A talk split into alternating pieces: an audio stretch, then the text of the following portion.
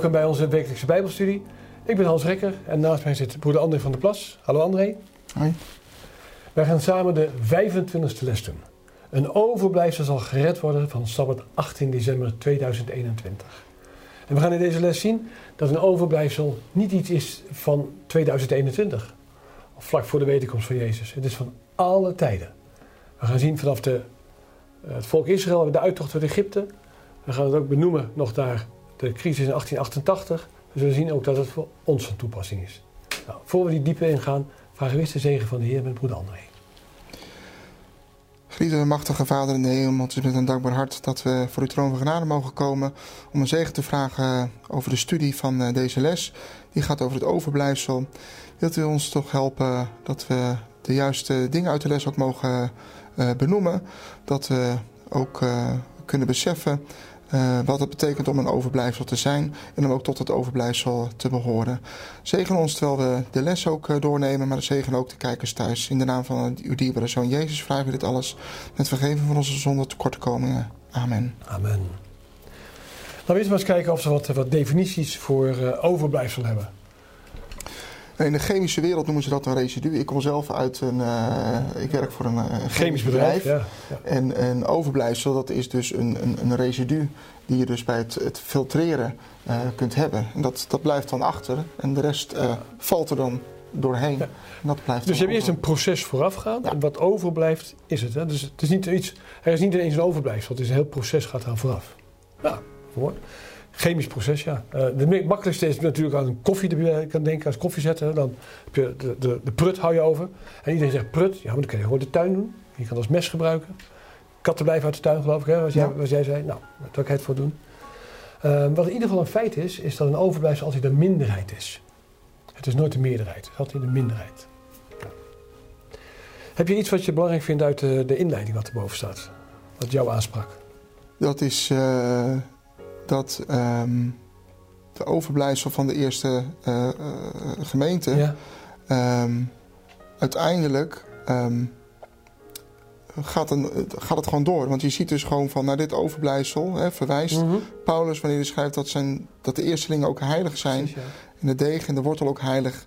Dat ook de takken zijn. Dus er zal altijd goed gezorgd worden voor dat overblijfsel. Daar, ja. daar zal de Heer voor zorgen. Ja. Nee, we zien dat uit al die, ik weet niet precies hoeveel Joden er toen waren in de tijd van Jezus, maar waarschijnlijk wel miljoenen. Dat er inderdaad een paar duizend, zo'n ruim 5000 mannen worden er genoemd, uh, die dan, dan de eerste christengemeente stichten. Dat kun je een overblijfsel noemen. Ja, uit die paar miljoen wel, hè, in dat geval.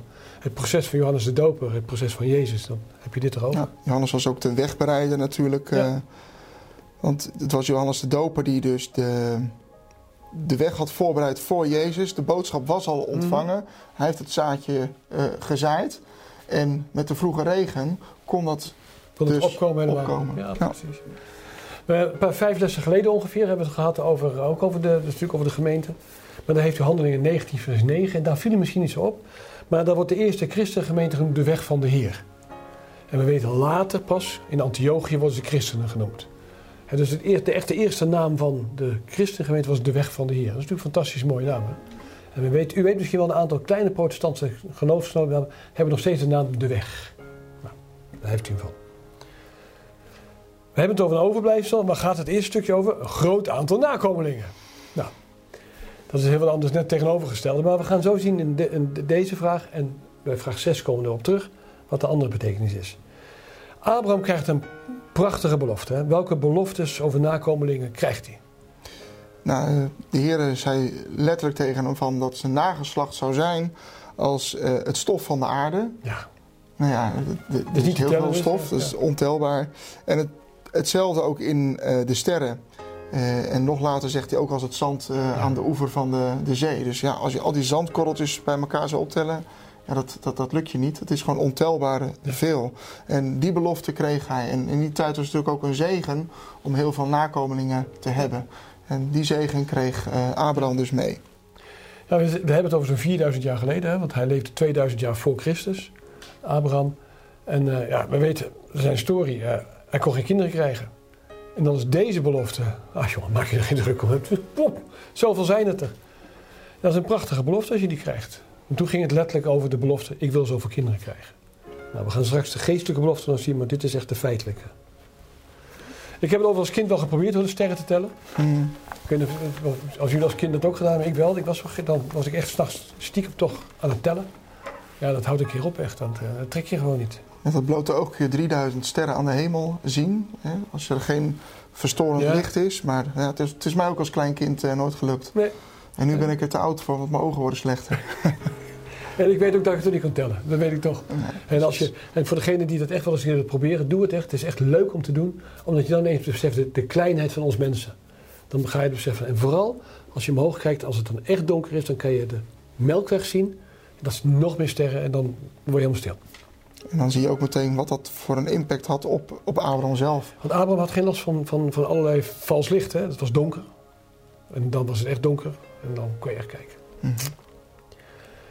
Gaan we voorwaarden hebben? De tweede vraag. Aan welke voorwaarden moet echt worden voldaan, zodat die belofte ook nagekomen kan worden? En de belofte dat God die na kan komen. En dat is het mooie aan de belofte van de Heer. Eh, ze hebben allemaal een, een voorwaarde, Ja. überhaupt is eraan verbonden. En dat zie je ook al meteen bij Deuteronomium hoofdstuk 28. En staat dan, en het zal gebeuren als u Ja. aan de stem van de Heer uw God nauw gehoorzaam Ja. bent.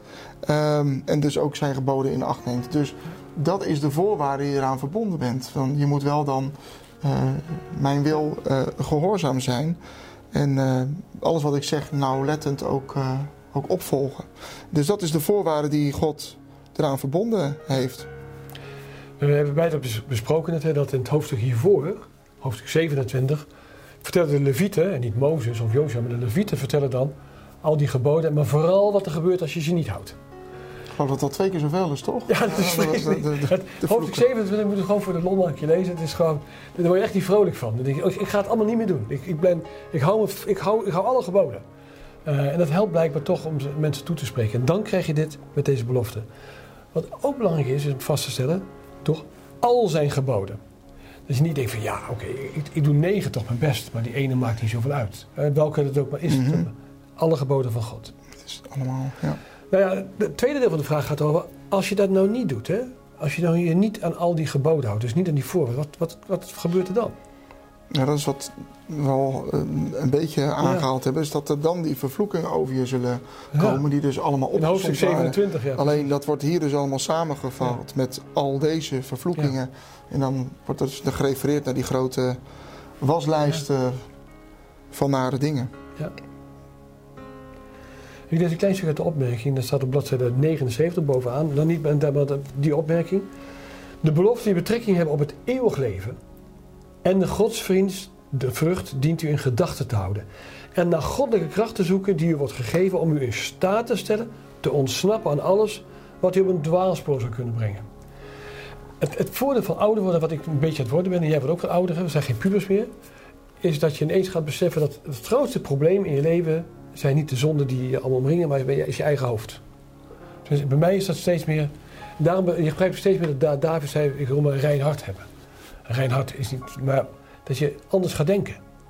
En als je anders gaat denken, als je God je gedachten laat bepalen, kan het alleen maar goed gaan. En als je menselijk gaat denken, ja, dan blijft het constant. gaat de alle kanten op, hè? Dus dat zie je iedere keer. Dan blijf je achter de feiten aanlopen. En dan, dan zou je constant op een dwaalspoor kunnen komen. Ja. Dat is het verhaal. Hè? De derde vraag. Zet welk bewijs toont aan dat elke van belofte van God voorwaardelijk is? Nou, jij noemde eentje die Nou ja. vraagt, die noemt. Die, Toen ik die vraag zag, eh, toen Ja. had ik nog niet de, de Bijbelteksten erbij eh, gelezen. Maar ik, mij kwam meteen Nineveh eh, op. ja, prachtig voorbeeld. Dat is juist een profetie waar ook een voorbeeld, eh, een, een, een voorwaarde aan verbonden was. En dat was dus de profeet gewoon helemaal vergeten. Hè? Ja. Ik bedoel, eh, Jona die moest eh, een opdracht uitvoeren. En hij moest een niet leuke boodschap brengen aan de inwoners van Nineveh. Dat als ze zich niet zouden bekeren, dat eh, God de hele stad zou omkeren. En hij ging lekker even afwachten totdat dat zou gaan gebeuren. Maar het gebeurde niet. En hij was teleurgesteld, maar dat was juist iets schitterends dat ze zich juist hadden bekeerd door de boodschap die hij had gebracht. Dus dan zie je ook weer de voorwaarden. Dus tenzij je je bekeert, keer ik het om. En dat andere bewijs waar hier in de les dan om gaat, ehm, is het dus het feit dat eh, de Heeren wilde het volk eh, verlossen uit Egypte. Ze waren dus ehm, aan de rand van het, Ja. het beloofde Ja. land wat ze zouden innemen. Ja. Nou dat zou een, iets van ruim een maand moest dat duren, iets van 40 dagen, dat ze daar naartoe zouden trekken. En ze moesten het bespieden om te kijken van hoe dat Ja. moest worden ingenomen. De twaalf verspieders kwamen terug. En eh, tien van de, van de twaalf die zeiden van nou dat is onmogelijk en er wonen reuzen. En die maakten het volk helemaal ontmoedigd. En als straf, omdat ze uit, uit ongeloof, heeft de Heer toen gezegd nou voor die 40 dagen zal ik jullie eh, voor één dag een jaar geven. En dan zullen jullie dus 40 jaar in de woestijn eh, moeten rondblijven. Zodat ook de generatie die die ongeloof had, eh, niet het beloofde land in konden trekken. Er waren er maar twee, waren een uitzondering. Jozua en Caleb. Ja. Ja, Jozua en Caleb. De definitie van het overblijfsel hebben we nu ook. We hadden een paar miljoen mensen. En iedereen boven, vanaf boven de 20 is gestorven. Hè. Onder de 20 waren kinderen in de ogen van God. Ja. En Jozua en Caleb. Mozes en Aaron zijn allemaal gestorven. Allemaal. En je ziet dat de condities die we, die we moeten bekijken is heel belangrijk. We gaan even naar de huidige tijd. Ehm, in, onze, in onze definitie van we leven in de tijd van het einde. Jezus komt gauw weer. Je zou kunnen zeggen, wij leven op de grens waar de, het volk Israël stond om Canaan binnen te gaan, om naar het nieuwe Canaan te gaan. Jezus komt gauw weer. En dat betekent, ja, wie gaat er dan mee of worden we ook de woestijn ingestuurd? Dat is het belangrijke. Ehm, Nou ja, het, uiteindelijk is dat nu gebeurd. Is dat, nu is gaande? gebeurd, precies. Ja, Dat is dat interessante wat zuster Wuiters eh, Ja. geschreven heeft in een brief van 9 mei 1892. Daar, ik zeg het er in mijn eigen woorden, maar daar noemt zuster Wijd dus eh, dat Wagner en Jones waren met de boodschap van 1888, Christus onze gerechtigheid, waren zij de tegenhangers van Jozua en Caleb. Ja. Dus dat betekent dat als ze destijds in 1888 die boodschap hadden aangenomen, dan zou de Heer kortstondig daarna al zijn teruggekomen. Dus dat betekent dat wij nu als een soort van straf nog steeds rondtrekken. in rondtrekken in die woestijn. Opmerking zegt het goed, hè? het was ook niet Gods bedoeling dat de wederkomst van Christus zo lang zou worden vertraagd en zijn volk nog zoveel jaar in deze wereld van zonde en le- leed zou zijn. Ja. Een hele mooie parallel die je getrokken hebt van Jozua en Caleb en Wagner en Jones van 1888. Dus dat betekent dat we heel nadrukkelijk mogen zeggen, we staan nu voor de herkansing, want dat was ook met Jozua was het de herkansing, dat ze het nieuwe Israël, dat ze Israël gingen veroveren, het Canaan. Zo staan we nu voor de wederkomst van Jezus. Mooier kunnen we het niet zeggen en makkelijker ook niet. We gaan naar de vierde vraag. Een paar voorbeelden weer uit de geschiedenis. We komen een voorbeeld van Elia, we geven ook een voorbeeld van Ezekiel. ehm, en van Ezra krijgen we nu een paar voorbeelden. Wat zei de Heer nou tegen Elia over het overblijfsel in die tijd? Hoewel de overgrote meerderheid van de miljoenen die Israël vormden diep in verval raakte. Koning Agab. Dat. En we lezen alleen maar over Elia. En voor de vluchtige lezer is er maar één man. En in de ogen van Elia was er maar één man. Als je die tekst ook leest van eh, het hele hoofdstuk Ja. van 1 Koning 19, dan moet je bedenken dat in eh, 1 Koning 18 had eh, Elia bij de berg Karmel, moest hij laten zien, het was Ja. het, het, de, de, de good guys tegen de bad guys. Ja. En het was Elia met de Heere God eh, die dat wonder toen liet, dat vuur uit de hemel. En toen had hij zo'n verwachting van nou, dit gaat iedereen zo geloven en eh, krijg ik eh, voor de Heer weer zoveel aanhangers die weer in God gaan geloven. En Dat gebeurde niet dat direct. gebeurde niet direct. En Isabel was ook zo boos, die stuurde een bode. En die zei van nou, ik mag leiden dat je doodgaat. Ja. En, en, en toen is hij zo bang geworden dat hij op de, op de vlucht is geslagen. En toen zat hij dus in zichzelf zo van, ja, in een soort van eh, depressie was hij terechtgekomen. En toen was hij, deed hij zo zielig van, oh nou ben ik helemaal alleen overgebleven. Ja, ja. En toen zei de Heer van, ja, maar je bent helemaal niet alleen overgebleven. Er zijn, naast jou zijn er nog 7000 anderen die dus eh, zijn of haar knieën niet hebben gebogen voor, eh, voor de Baal. Dus zo groot was dat overblijfsel. 7000 mensen, precies. Maar dat is belangrijk om te bepalen. Je bent nooit alleen. Overigens, je bent altijd, de engelen zijn bij je. God zorgt voor je. Maar heb ook niet het idee dat je alleen bent. Want God heeft veel meer. Een overblijfsel is veel meer dan niks. Hè? We gaan naar Ezekiel, de tijdgenoot van Daniel. Eh, in diezelfde periode van Jeremia. Eh, welke belofte gaf de Heer aan Ezekiel als het over het overblijfsel gaat dat zou ontsnappen? Eh, nou, de, de belofte die je gegeven is dat Mhm. de Heer ons zal troosten. Ja, Ehm, dus er zullen altijd Ehm, het overblijfsel zal altijd ontkomen aan, aan de grote verdrukking. En uiteindelijk zullen we dan ook getroost uh, worden door de Heer zelf. Ja, ja. Ja, weet je, het is ook in deze tegenwoordige tijd. Hè, dat je zegt van ja, maar in die tijd van die pandemie. Wat, wat, is, wat een gedoe allemaal. Wat een extreme in de, in de, de, de, escalatie in de maatschappij. Maar je kan het hebben over de misdaad. Uh, over kinderen van 12 die elkaar doodsteken. En weet ik wat. Het is ellende en triestheid. Je denkt, ben ik nou de enige die nog wat is? Nee. U heeft die broeders en zusters. Wij zitten sowieso met z'n tweeën op dit moment hier. Dus ik voel me niet alleen. En zo zijn er veel meer zaken. Er zijn nog meer trouwe volgelingen. Maar laten we dat vooral ook benoemen. En ook benoemen dat de mensen die dit zien denken: ik wil graag ook bij het overblijfsel horen. Want in de tijd van Elia waren het er 7000 in één land. We gaan naar de vijfde vraag. Hè. Een overblijfsel zal gered worden. Hoe dankbaar was Ezra voor het overblijfsel, nog groter dan we net geteld hebben, dat na de ballingschap naar Juda terugkeerde?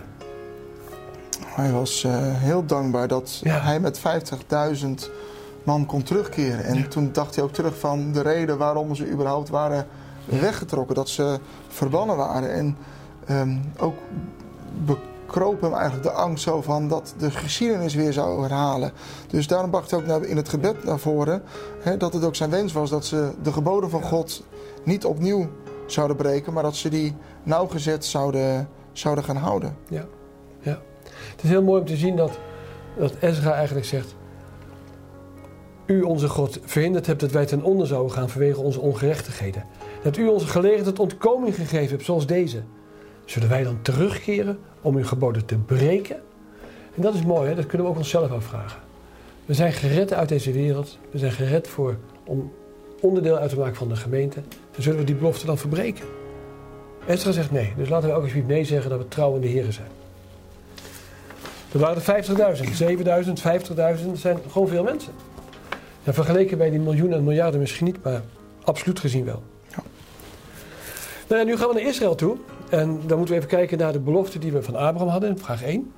Al die enorme hoeveelheid, hè, wat die sterren en het zand. En kunnen we nou zeggen dat alle die zichzelf Israël noemen, dus daar uh, als voorouders hebben, dat kunnen bewijzen aan de basis van een stamboom, werkelijk Israël zijn? Nou, hier kan het in naam zijn, uh, ja, maar in werkelijkheid niet. Ik bedoel, we ja. kunnen tegenwoordig ook een naamchristen zijn. Maar wil dat ook zeggen dat je dat in hart en nieren bent. En ja. dat is uh, hier ook zo. Um, maar wie horen dan wel bij het nou ja, dat is God? Dat, dat is het tweede gedeelte precies, van de vraag. Um, dat zijn degenen die uh, geestelijk tot, tot het volk behoren. Het, Abraham had een, een letterlijke bloedlijn. Maar de, de, geestelijke strekking, dat we al ook hetzelfde geloof hebben als, als Abraham uiteindelijk had, dat is natuurlijk veel belangrijker. Openbaring 14, vers 12 is daar natuurlijk een hele mooie in. Want hier zijn zij die de geboden van God bewaren en het geloof van Jezus hebben. Dat is de definitie dus van het ware Israël. Het geestelijke Israël, zoals wij dat noemen. Dan heb je over al de geboden van God, maar ook het geloof van Jezus. Er is namelijk geen andere naam onder de hele hemel waardoor je zalig wordt dan door Jezus. Mm -hmm. Kinderen van de belofte worden ze genoemd. Een mooie naam, hè? Kinderen van de belofte. En hier op aarde, laatste deel van de opmerking, moeten voor het gezin in de hemel geschikt worden. Precies, dit is de leerschool. Ja, hier moet je aan je karakter werken. Vooral geduld, nederigheid en afleren van alle andere zaken. We komen bij de laatste vraag al. De toegang tot het koninkrijk. En dan hebben we het niet over het koninkrijk op deze aarde, maar over het hemelskoninkrijk. Wie zouden er volgens Jezaja, maar ook volgens de apostel Paulus worden gered, zelfs al zouden de naamkinderen van Israël zijn als het zand van de zee? Nou, dan komt weer naar voren uh, dat getal van de Israëlieten zou zijn als het zand der zee. Ja. Want dat was de oorspronkelijke belofte. Ja. Uh, maar uiteindelijk gaat het erom uh, wie er van de geestelijke kinderen van Israël, dat, dat wordt gezien als het overblijfsel. Degene die trouw zijn gebleven. En, en dat zijn degenen voor wie Jezus daadwerkelijk zijn leven heeft gegeven. Hij wilde zijn leven geven voor een ieder van ons. Maar ja, alleen degenen die Jezus ook echt aannemen, um, ja, die zullen uiteindelijk ook behouden worden. Die dat aanbod van hem met beide handen aanpakken. En Paulus noemt het fantastisch van 2000 jaar geleden naar nu. Hij zegt in deze tegenwoordige tijd zal er een overblijfsel ontstaan. Ontstaan, ja. En dat is van alle tijden. En dat is het mhm. mooie van Paulus in dit geval. Hij heeft een profetie gelijk over de, van, van zijn tijd tot aan de toekomst dat Jezus weer komt. Daar gaat het om. we gaan een verdere studie, omdat daar een mooie tekst staat om nog als extra bewijs van wie krijgen er nou uiteindelijk voor hun kiezen. En dat staat in openbaring 12 vers 17, hè, dat is de tekst, dat, dat, dat de draak oorlog voert tegen de overigen van haar nageslacht. En wie zijn dat? Die de geboden van God bewaren en het getuigenis van Jezus. Als u het moeilijk heeft, is dat niet een bewijs dat u op het verkeerde pad bent. Dat betekent dat de duivel aan het strijden is. Als u ervan overtuigd bent dat u trouw kind van God bent. De weg zal niet makkelijk zijn, maar we kunnen er wel stappen in blijven zetten. Had je nog iets verder over verdere studie? Ja, dat de hele ja? les gaat natuurlijk over het overblijfsel. Ja? Dat, uiteindelijk, ehm, want, die tekst die je net aanhaalde uit de openbaring, dat geeft alleen maar aan dat het tot het einde zal, zal blijven. Uh, Satan blijft doorvechten. Ehm, zolang de genadedeuren ook nog open staan en hij nog uh, zielen uit uh, Gods hand kan wegrukken. Dus dat zal tot het einde blijven. Maar ja, uiteindelijk is het, gaat het erom dat wij tot het overblijfsel horen. Ja. En dat wij daar deel uit maken. Want dan zullen we ook de beloften waar die voorwaarden aan, lagen, eh, aan vast zaten, zullen ook ons ten deel bevallen. Ik, vind dat, ik, ik zal het controversieel zeggen, en in deze huidige tijd mag dat ook wel omdat het heel belangrijk is, wat maakt nou het verschil tussen ben je bij het overblijfsel of niet? Maakt het nou uit of je gevaccineerd bent of niet gevaccineerd? Ik lees de opmerking voor. Het gaat niet over vaccinatie namelijk. Maar de Sabbat van de Heere uw God moet een teken zijn om het verschil te maken tussen gehoorzamen en ongehoorzamen. Het is de Sabbat wat het merkteken van de gelovige is en de zondag het merkteken van het beest is. De zegel van God is de Sabbat. Het merkteken van het beest is de zondag. Dat maakt het verschil. Laten we trouw zijn aan de Heer. Laten we bidden dat we trouw mogen zijn aan het houden van de Sabbat. Dat we het zegel van God mogen ontvangen op onze voorhoofden. En dat we wegblijven bij het teken van het beest. Dat is onze wens en gebed. Amen.